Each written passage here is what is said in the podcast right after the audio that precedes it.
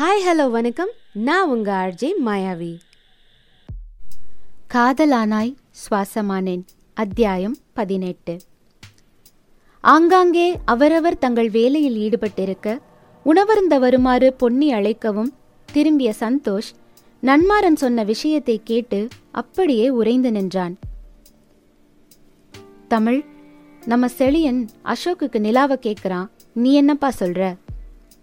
பலத்த யோசனையுடன் தமிழன்பன் சிறிது நேரம் மௌனமாயிருக்க, இன்னும் அமுதாட்ட கூட பேசலப்பா, நீ சொல்றத பொறுத்து தான் பேசலான்னு இருக்கேன் என நன்மாரனே தொடர்ந்தார். பெருமூச்சொன்றை அளித்தபடி தொண்டையை செருமிய தமிழன்பன், எனக்கும் சம்மதம்பா, உங்க இஷ்டம் என சொல்லுவார் என்று பொன்னி உட்பட யாருமே அங்கு எதிர்பார்த்திருக்கவில்லை. தாழ்வாரத்தில் நின்று யாருடனோ உரையாடி கொண்டிருந்த ஆனந்தியும் இதை கேட்டு அதிர்ந்து போனாள். வாசலில் இருந்து விரைந்து வந்த ஆனந்தியை 4-8 சென்று தடுத்து நின்று கொண்ட சந்தோஷ் அவள் கையை இறுக பிடித்தபடி வேண்டாம் என்பதை போல கண்ணீர் மல்க தலையாட்டினான்.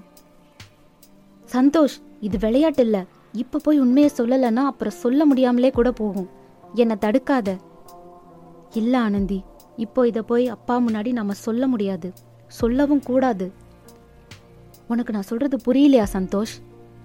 உனக்கு தான் புரியல, கொஞ்சம் அங்க பாரு என அவன் காட்டிய திசையில் பார்த்தாள் ஆனந்தி. இவர்கள் இருவரும் வாக்குவாதம் செய்து முடிப்பதற்குள் செழியனை வைத்து அமுதாவை அழைத்து வர செய்திருந்தார் நன்மாரன். என்ன நடக்கப் போகிறதோ என்ற பதைப்பதைப்பில் பொன்னி, சந்தோஷ், ஆனந்தி மூவரும் கண்ணிமைக்காமல் பார்த்து கொண்டிருக்க நன்மாரன் அமுதாவிடம் பேசத் தொடங்கினார்.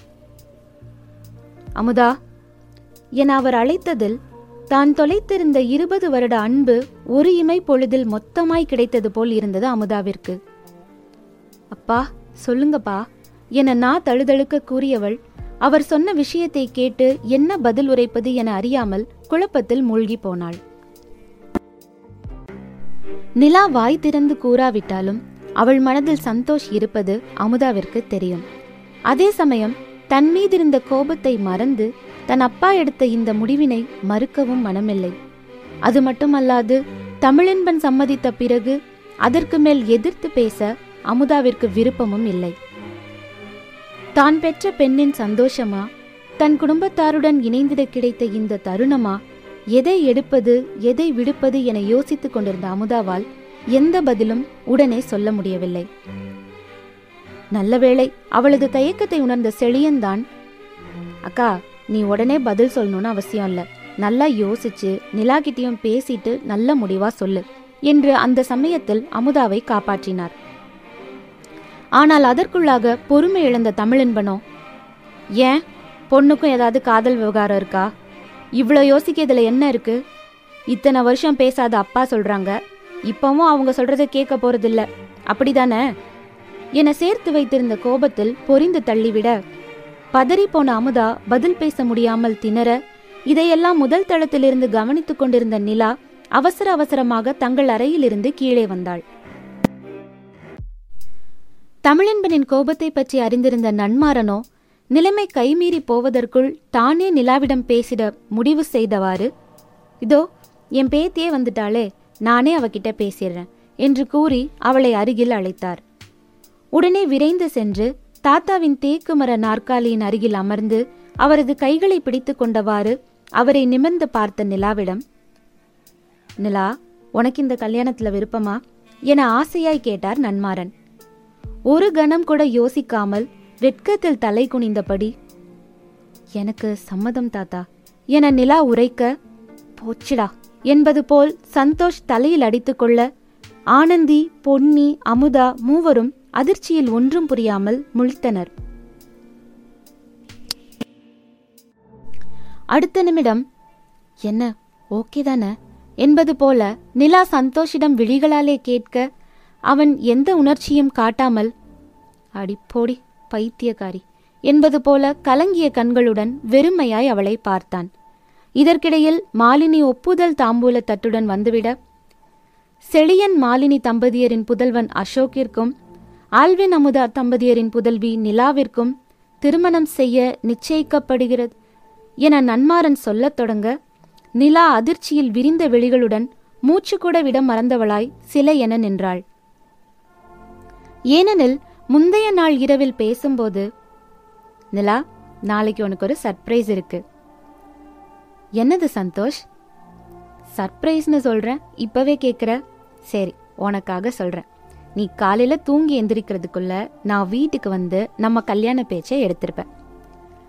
சந்தோஷ் உறுதியாக கூறியிருந்தது அவள் மனதில் பதிந்து போயிருந்ததால் சில மணி நேரத்திற்குள் பெரிய மாற்றங்கள் எதுவும் நிகழ்ந்திருக்க போவதில்லை என்ற அசட்டு நம்பிக்கையிலும், தங்கள் விஷயத்தை பற்றிதான் தாத்தா கேட்கிறார் என்ற நினைப்பிலும் சம்மதம் என கூறிவிட்டாள். ஆனால் சில நிமிட இடைவெளியில் கூட பிரளயமே உருவாகும் என்பதை அவள் மறந்துவிட்டாள். அதே சமயம் நன்மாரன் சொல்லி முடிக்கும் முன்பாக, ஒரு நிமிஷம் என ஒரு குரல் தடுக்க அனைவரும் திரும்பி பார்த்தனர். பொன்னி, ஆனந்தி, சந்தோஷ் ஆகியோரின் முகங்கள் வாடியிருப்பதைக் கண்டு ஏதோ சரியில்லை என உணர்ந்த அண்ணம்மாள், இடையூறுக்கு மன்னிச்சுக்கோங்க என்றதும், சொல்லு என்பதை போல நன்மாரன் அனுமதி அளித்தார். இல்லைங்க, பெரியவன் சந்தோஷ் இருக்கும்போது சின்னவன் அசோக்குக்கு கல்யாணம் பேசுறது முறை இல்லைல்ல என அண்ணம்மாள் கூற, பாட்டி நமக்காக தான் பேச போறாங்க என்பதை அறிந்த சந்தோஷ் தொடர்ந்து பேசுமாறு ஊக்கப்படுத்தினான். நான் இருக்கேன், கவலைப்படாத என்பதை போல கண்ணசைத்து விட்டு, அதனால நான் என்ன சொல்றேன்னா, பெரியவனுக்கும் ஒரு பொண்ணை பார்த்துட்டா 2 கல்யாணத்தையும் சேர்த்து நடத்திடலாம் என்று சொல்லி முடித்தார் அண்ணம்மாள். தன் மனைவி கூறுவது சரி என நன்மாரனுக்கு தோன்றவே, அட இது எனக்கு தோணாம போச்சே, தரகரை வர சொல்லு, உடனடியாக ஒரு நல்ல பொண்ணா பார்க்க சொல்லலாம் என்றார். சந்தோஷின் அருகில் வந்த அண்ணம்மாளோ, என் மகராசா முகமே வாடி கிடந்துச்சே, சரியா பேசினாயா நானு என வினவ, சிறப்பா செஞ்சுட்டா ஆத்தா என கூறிவிட்டு விறுவிறுவென சென்று விட்டான். ஓடி வந்த ஆனந்தியோ, என்ன காரியம் பண்ணிட்டீங்க பாட்டி, ஏற்கனவே அந்த சிக்கலை எப்படி சமாளிக்கிறதுன்னு நாங்க குழம்பி போயிருந்தோம், இப்ப நீங்க வேற இடியாப்ப சிக்கலை ஆக்கிட்டீங்க என கோபமும் வருத்தமுமாய் கூறியபடி சந்தோஷின் பின்னால் ஓடினாள். அவனோ திரும்பி பார்க்காமல் வண்டியை எடுத்துக்கொண்டு வெளியில் சென்று விட்டான்.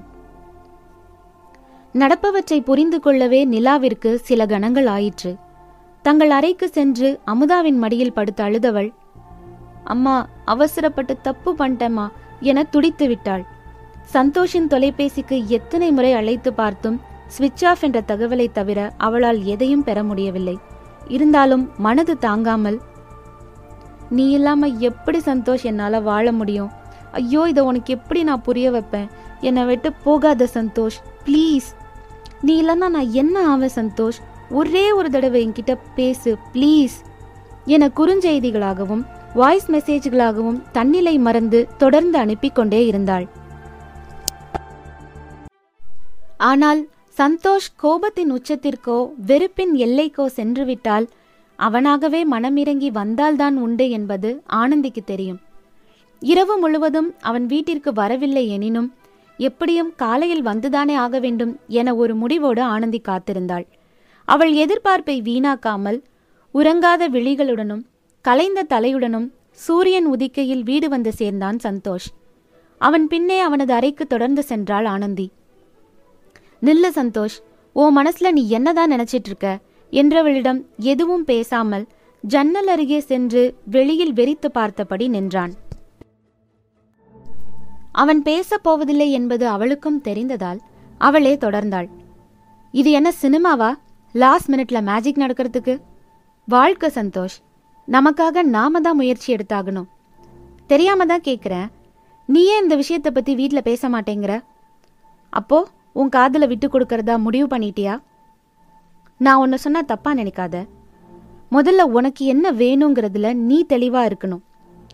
அதுவும் இல்லாம எப்போ மனசு ரெண்டும் ஒத்து போகுதோ அப்பவே காதலர்கள் கணவன் மனைவி ஆயிடுறாங்க. அப்படி பார்த்தா நிலா உன்னோட மனைவி. உன் நிலாவுக்காக நீயே போராடலன்னா வேற யார் போராடுவாங்க? முதல்ல அவ உன் காதலிங்கிற எண்ணத்தை தூக்கி போடு. இப்போ நீ போய் உன் நிலாவுக்காக பேசுறியா, இல்ல நான் போய் அப்பா கிட்ட விஷயத்த சொல்லட்டுமா என ரௌத்திரமாய் கேட்டுவிட்டாள் ஆனந்தி. அவள் பேசியது நெற்றி பொட்டில் அரைந்தது போல் இருக்க துரிதமாக நிலாவை தேடி சென்றான். ஹாலில் டிவி ஓடிக்கொண்டிருக்க அவ்வழியே அவனை தேடி வந்த நிலாவும் தூரத்தில் அவனை கண்டு மெல்ல நடந்து வந்தாள். உன் காதல் வாசம் என் தேகம் பூசும் காலங்கள் பொய்யானதே. தீராத காதல் தீயாக மோத தூரங்கள் மடை மாறுமோ என்ற வரிகள் பாடலில் வருகையில் கண்ணீர் மல்க சந்தோஷை பார்த்தாள் நிலா. மனம் சுக்கு நூறாய் உடைந்திட கண்களில் வழிந்தோடிய நீரை துடைக்கவும் விரும்பாமல் அவள் அருகே வந்தான் சந்தோஷ். பேசிட வார்த்தைகளின்றி அணைத்து கொள்ளவும் துணிவின்றி ஒருவரையொருவர் பார்த்தபடி எவ்வளவு நேரம் நின்றார்களோ. தற்செயலாய் அவர்களின் இவ்வுணர்ச்சி பிளம்பான காட்சியை உற்று நோக்கின இருவிழிகள். அவ்விழிகள் யாருக்கு சொந்தமானவை? அவை வெளிப்படுத்த போகும் உணர்வுகள் எவ்வாறு இருக்கும்? தன் பௌர்ணமி நிலவினை தொலைத்துவிட்ட செவ்வானம் அதனை மீட்டெடுக்குமா? தேய்பிறை காலத்தினை கடத்தி வளர்பிறை காலம் விரைந்து வந்திடுமா? Please wait to know the end of the season of darkness. Until then, it's bye from உங்கள் மாயாவி.